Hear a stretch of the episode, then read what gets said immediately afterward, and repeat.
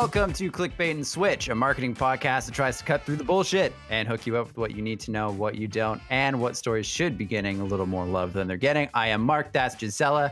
And okay, we're going to avoid the election and we're going to talk WhatsApp payments, Snapchat changes, more challenges to Apple's App Store policies, and some Canadian content politics. But first, you can now send payments with WhatsApp. What's going on here, Gisela? Very exciting for people in India only for now. Surely coming our way in the next few months or years. But essentially, you can send money, payments, whatever transaction, money related as easily as sending a text message. So the word says, I haven't tried it because I'm in Canada, but that's the story. It's going to take some time until it rolls out everywhere for sure.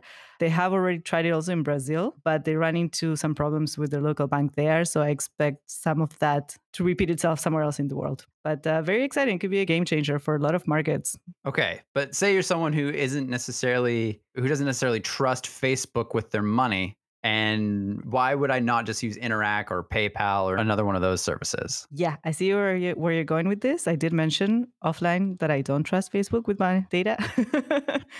I'm sure I'm not alone in this. Um, that's okay. There's still Interac and PayPal. However, if I were Interac and PayPal, I would be freaking out a little bit right now because because it's Facebook wading into their territory. So even if it's just a little bit, that's still a massive player in the market. Yeah, right now people using WhatsApp, embracing WhatsApp for business in places like South America, for example, are already transacting via WhatsApp, but using Interac or PayPal, but they won't need to if WhatsApp has its own solution. Something to follow, certainly. Moving on, something small but quite significant is Snapchat is now letting creators show off their subscriber counts. Mm-hmm. So, this is the first time that Snapchat has given sort of any users any sort of public facing metric about their followings or their audiences. Why is that important? That is correct. I'm a little bit concerned that Snapchat is losing its north with this, losing its core philosophy, but they must be losing some profits, and this is why they are doing this. It shouldn't be a surprise. Snapchat introduced creator profiles back in September, which already gives the users on the platform more insights and helps them coordinate with brands. And let's face it, as a marketer, Mark, we know how hard it was to figure out if the Snapchat account had the following we expected or were promised or not. So that's going to be now more evident. It's true because they were notoriously difficult to work with and get any sort of uh, metrics out of. So it's going to be interesting if it's public facing and it's easy to see. It's definitely something that brands can start looking to to uh, enhance their sort of social media offerings. Yeah, I hope it doesn't pull the focus of content affinity and the importance of that because now you have a number, so it's easy to say, oh yes, no, yes, no, yes, no, without even looking at the feed. But um, yeah, we'll see where it goes. All right, so let's wade into the murky world of App Store politics. So, what is the latest development here in this space? Okay, I'm going to try to unpack it. A few weeks ago, if you remember, Epic Games, who makes Fortnite, picked a bone with Apple about its App Store policies. Long story short, it became a huge deal, and other big names, big brands like Spotify, for example, Basecamp, they all joined together and created something called the Coalition for App Fairness. Do you remember this? I do. So, two of the big things that they were complaining about were that to put apps on your iPhone, you must absolutely go through the App Store. And of course, the App Store takes a 30% cut of earnings when they do that. So, that was a big deal. Um, and now, last week, Facebook has launched a new kind of cloud gaming feature that adds to their existing gaming tabs for mobile games specifically. But um, essentially, cloud gaming is like imagine Netflix, so you can stream your games. But the big thing that Facebook is adding is that you can test out the game and, okay, you decide you're willing to pay for it, you're going to purchase it.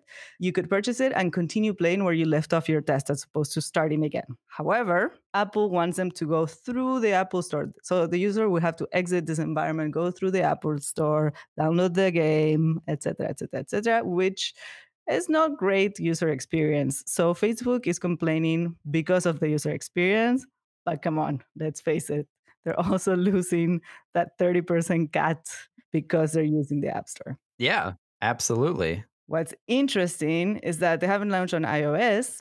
Facebook hasn't, that is, but they have launched on Android, and Android takes a 30% cut. And guess what? Facebook also takes a 30% cut from the game developers. So everybody's taking a cut. The creators are getting the least. And uh, that's what's going on right now. So is this all just posturing and positioning on Facebook's part?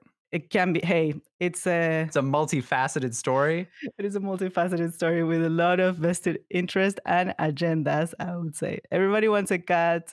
Everybody's fighting for profit in the name of the user. But it's still interesting that Facebook is allowing people to try these games on their platform without having to already download the game in the first place. That's still an interesting UX feature. They are creating a seamless experience and it's kind of blurring the line between advertising and games, which is a little bit scary in my opinion, but that could be a whole other podcast on its own. All right, let's move on to something equally as complicated and somewhat debatable.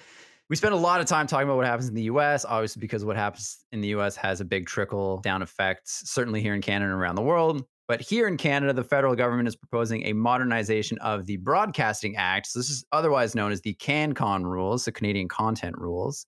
So, the Canadian government back in the early 70s set out these rules to really start promoting Canadian made content that had to be promoted here at home as well. So the goal was to, you know, encourage Canadians to keep not only developing this content, but delivering this Canadian made content certainly here at home. So the new bill, Bill C10, targets online streaming services from abroad. So this includes platforms like Netflix, Disney Plus, Spotify, and YouTube. So this is, you know, partly as a response to a report that came out in January by the Broadcasting and Telecommunications Legislative Review Panel. So it's interesting because you're starting to have these CanCon regulations being applied to outside sort of broadcasters, but following sort of a domestic rule. So this is very interesting. Yeah, it's modernizing the law, right? When this law mm. came about back in the 70s, the internet wasn't a thing yet. So it wasn't as relevant to apply this to broadcasting outside of the country in the country if that makes sense because they were focused more on radio and and television at the time but obviously as these sort of giants have come in and provided so many Canadians with such uh, an, a wide array of options that aren't necessarily, you know, made by or produced by or filmed in Canada. Yeah. So if this bill goes through, all these companies will have to invest in a certain amount of Canadian content and make that available to the user. So they could invest as much as 830 million in Canadian content over the next three years. If if they want to match the rule and not just back out. That's it. So, first, a few things need to happen, right? First, um, there needs to be an assessment of which online broadcasters should be regulated and which don't. We need to also refine our definition of what Canadian content means in this context of the internet. So a few things still need to happen. For now, we know for sure that text-based news sites and video games are excluded from this regulation. So are things posted on YouTube and Facebook made by an individual. It's more of like the wider range channels, let's say. So when it's something like YouTube Music, that would be something that's a curated service that might have to have a certain proportion of Canadian content presented to domestic Canadian consumers. Yeah, so that would fall under because it's a curated kind of listing. So it's pre selecting for you. Mm-hmm. The big thing here, I think, in my opinion, is about choice, giving Canadians a wider choice that also includes Canadian content and brings it to your attention. But essentially, what the regulation wants to do is to create more opportunities for Canadian producers, directors, writers, actors, and musicians. It wants to create a more fair or leveled playing field for Canadian broadcasters, like, for example, CBC and Global. It wants Canadian music and stories to be more available through more services. And it wants to make sure that there's a more diverse and inclusive broadcasting system that is reflective of Canadians as a whole. So, critics. Well, no, before we get into all the reasons why this could potentially really suck huge. Like it, it was important, especially over the past 40 years, especially with the American juggernaut sucking up so much Canadian attention. Like you just you don't even have to look that far back. You look at what happened last week in the US with the election. All Canadians were focused on that for the entire week. I mean, that was safe to say that that was the, the main topic of conversation, and we had nothing to do or say about it.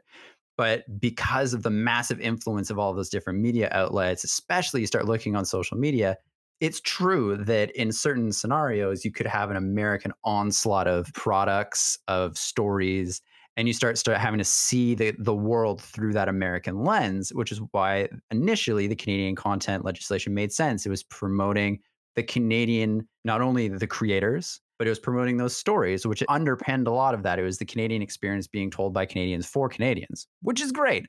But at the same time, you got to start looking at it in a slightly different way. You look at someone like Drake, you look at someone like Bieber, you look at those type of artists, even Schitt's Creek, like quality content is always going to find itself an audience. So while there should always be the desire to promote Canadian artists, how far do you have to go, especially when you're talking about in arenas where the user has the choice and desire? Because if I go onto Netflix, I'm sure I could find Canadian content if I wanted, but it's not necessarily what I'm looking for. Even if they buy the licenses to a lot of stuff to fulfill their quota. I don't even think I could search Canada. Can I search Canadian content? Would you? Yeah, I, th- I wouldn't mind having like a row under my I don't know, trending on Netflix, also domestic trending by Canada or something like that, just to know what out there. Canadian made as a category? Sure. Sure. Yeah. Why not? I have the choice. But then you start looking at someone like Disney Plus, and this is something we've talked about on the side is that Disney Plus makes so much content, but not a lot of that is made in Canada.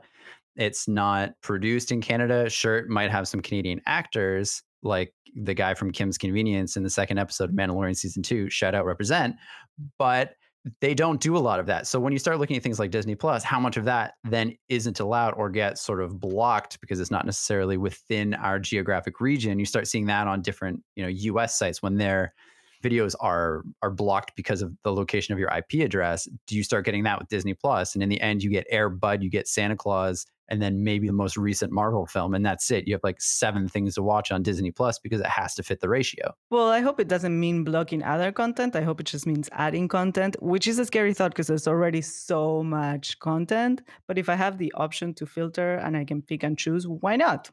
So we'll have to see where this takes us.